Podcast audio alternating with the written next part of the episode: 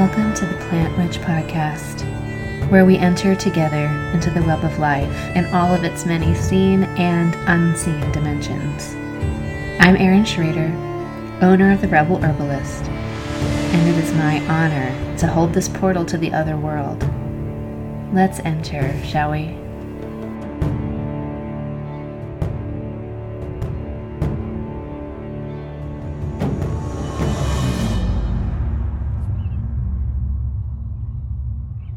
Week, I want to talk to you about power.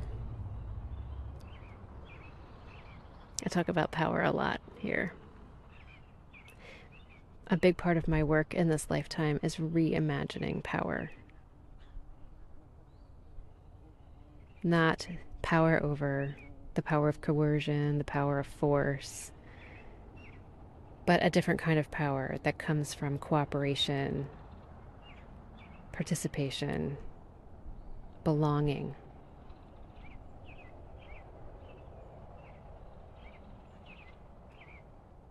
I've been thinking a lot about what it's been like in my own experience as a young woman and then a mother and now becoming a middle aged woman and how I sourced my identity. As a girl, I sourced my identity as a helper, a good girl, an achiever. And then I sourced my identity from being a nurse, again, a helper, a healer, someone who can make things better, someone you can turn to for help, someone who knows the answers. There was a sense of control and power. And if I can't fix it, at least I can make you feel better somehow by giving you an answer or a perspective shift or something that makes the unbearable more bearable. And then I was a mother and I sourced my identity from motherhood, being a good mother. My kids needed to be healthy and well educated and well supported.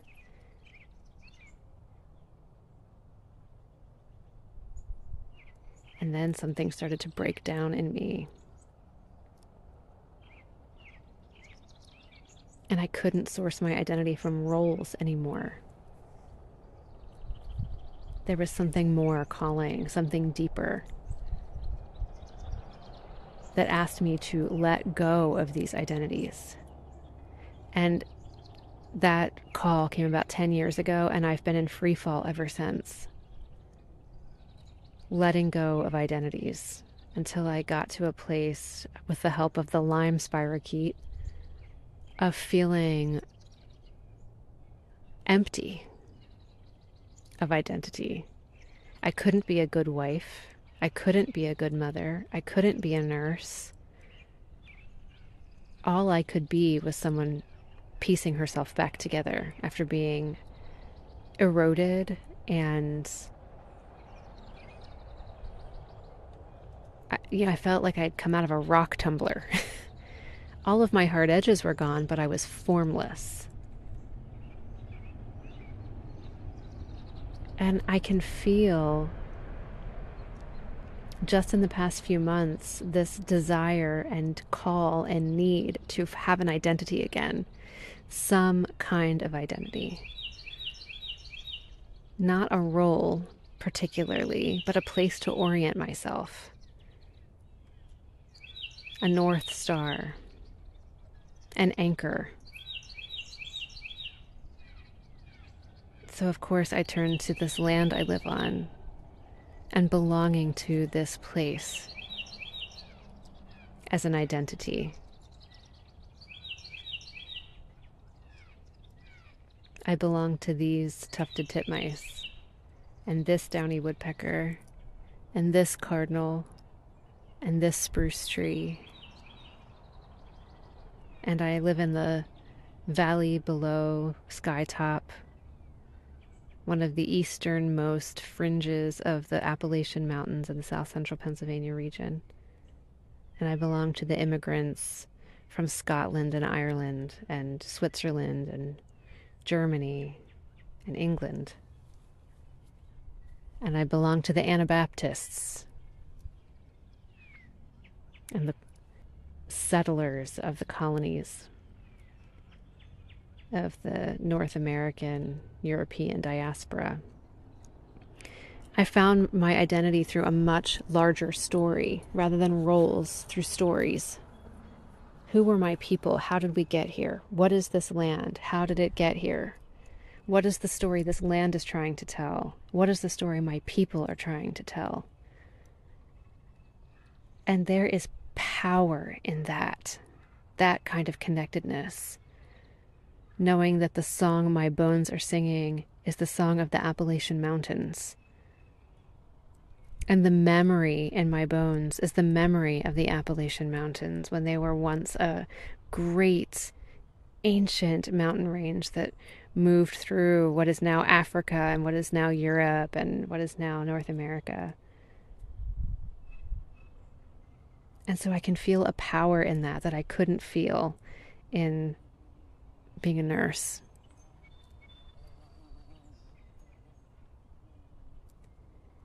Or being a, good mom.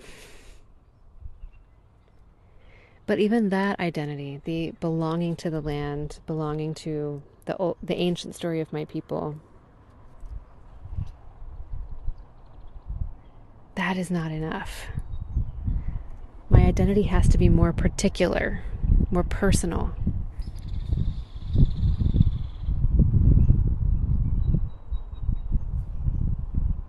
It has everything to do with how I show up and relate to other beings who are in my presence. How do I show up for Spruce and Cardinal and Titmouse? How do I show up for my my husband, our children, how do I show up for my family and friends? What is the energy signature that I bring into this world? Does it have a color? A sound?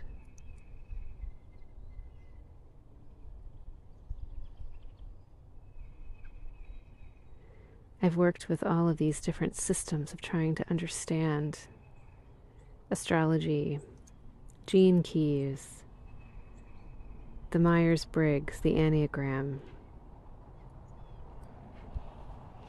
And they've been helpful, of course. I've gotten some ideas about what the energy I carry resonates with, the groups of people that resonate with the energy I carry, to help me understand this, what feels like formlessness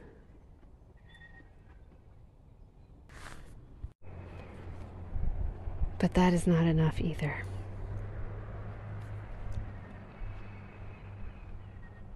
My mother's oldest sister is dying in the hospital now. And this woman has been dynamic her whole life. Always dressed in bright colors and coordinating jewelry and handbags and shoes and perfect hair and makeup and She's just, her life has been a statement of self expression. And she's already given all of that up in this process. All of those parts of her identity have been relinquished.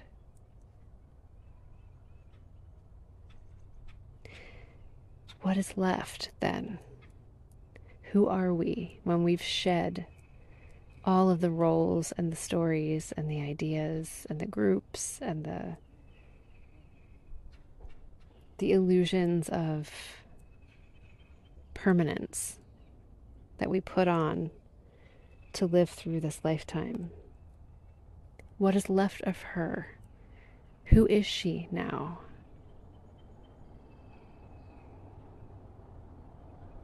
And what I see now is that she's returning to a place that doesn't require any of those trappings, but she is leaving them in her wake.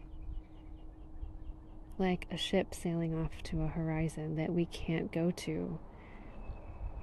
There's a part of her that's ineffable, that I cannot reach or comprehend. But all that she's shed and left behind to make this passage is reachable. I can touch it and learn from her and integrate these parts of her into my own experience. And so her identity is different to each of us. Who she is to me is different than who she is to her daughters, is different to who she is to her students, is different to who she is to her coworkers. But how she showed up in each moment for each one of us.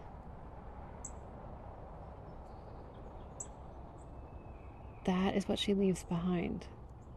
These actions taken that have changed the world for her being in it. And maybe she can't take all of that with her, but she can certainly leave it with us.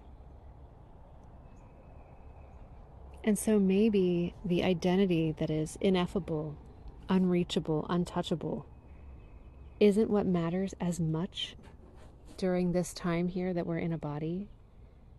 Maybe what matters the most is how we show up in each moment for each person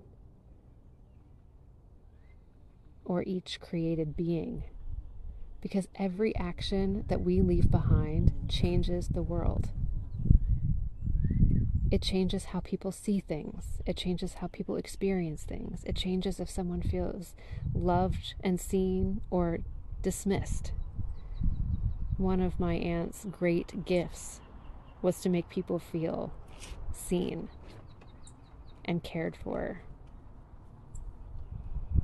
And that kind of identity, walking through the world in a way that makes people feel seen and cared for, that is an identity I can strive for. And that gives me an incredible power, a sense of belonging. That I know I want to move through the world in a way that leaves the world more whole.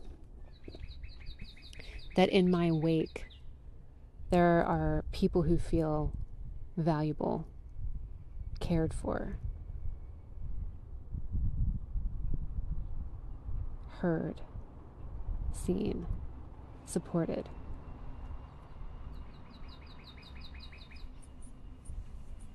And I know that the best way for me to live into that identity is to care for, see, and show up for myself.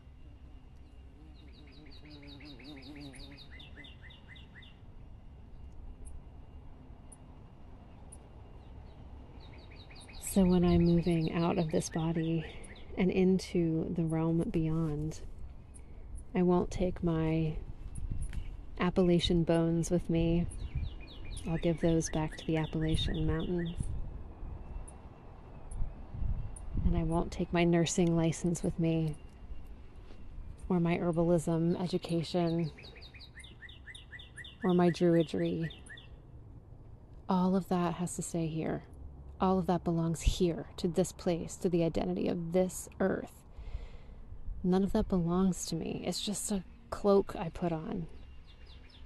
Being a mother, it's just a cloak I put on. All of those labels and identities and roles and ideas about who we are, they're really fun. And they're ways we can find each other but we can't take them with us.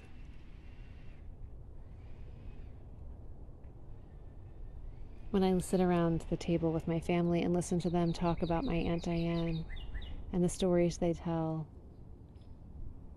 it's all about how she touched people's lives. Her sense of humor, her devotion to beauty. her steadfast love of children, her support of her daughters. It was the actions she took that leave an indelible mark on the world that will live long beyond her.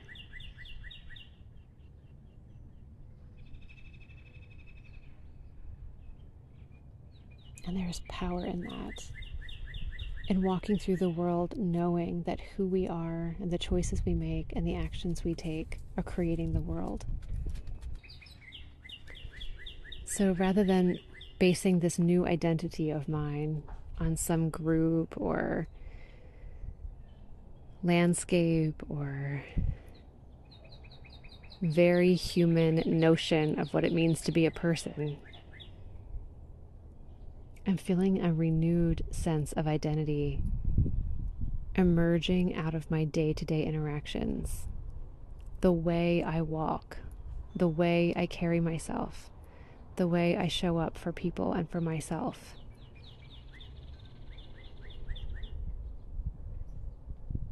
That, that how I do things matters, how I say things matters.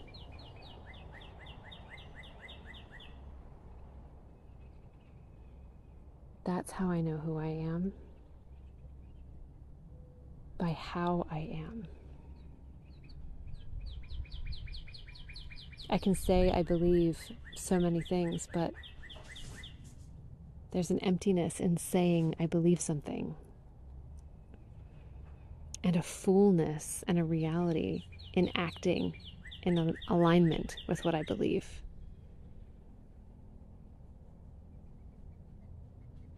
I wonder if this is why Jesus had such a thing about hypocrisy. so easy to say we believe something. That doesn't change anything. Our actions change everything. You will know who they are by their fruit. What kind of world am I creating with my day to day choices? With the words I use? with the energy I emit into the world. That is my identity beyond any other label I claim. That is where all of our power lives. A challenge for you to look back through your day today, your interactions with other beings, whether they're human or more than human. What kind of world did you create today with your actions? What did you leave in your wake? Are you creating the kind of world you want to live in?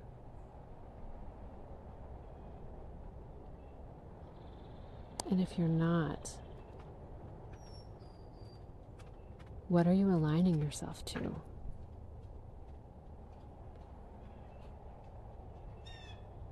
What do you believe about your identity? Who are you? And when you reach the end of this incarnation, what will matter? What will be your legacy? What will you be remembered for? What power did you have in this life and did you use it well? If you would like to support the podcast, you can find a link at plantwitchpodcast.com or you can go directly to Patreon at patreon.com slash the rebel herbalist. We welcome your financial support and we also welcome your participation in this vibrant community of humans who are working together to rejoin the web of life.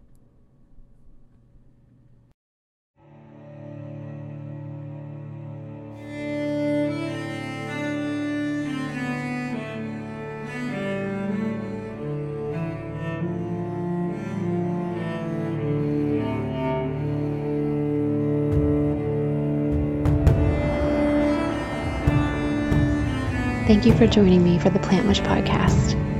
I'm your host, Erin Schrader. I'm an herbalist, a mother, a holistic nurse, and a practitioner of the ancient ways. You can connect with me between episodes at therebelherbalist.com or on Instagram and Facebook, The Rebel Herbalist. Thank you for joining me, and it's time to come back to life.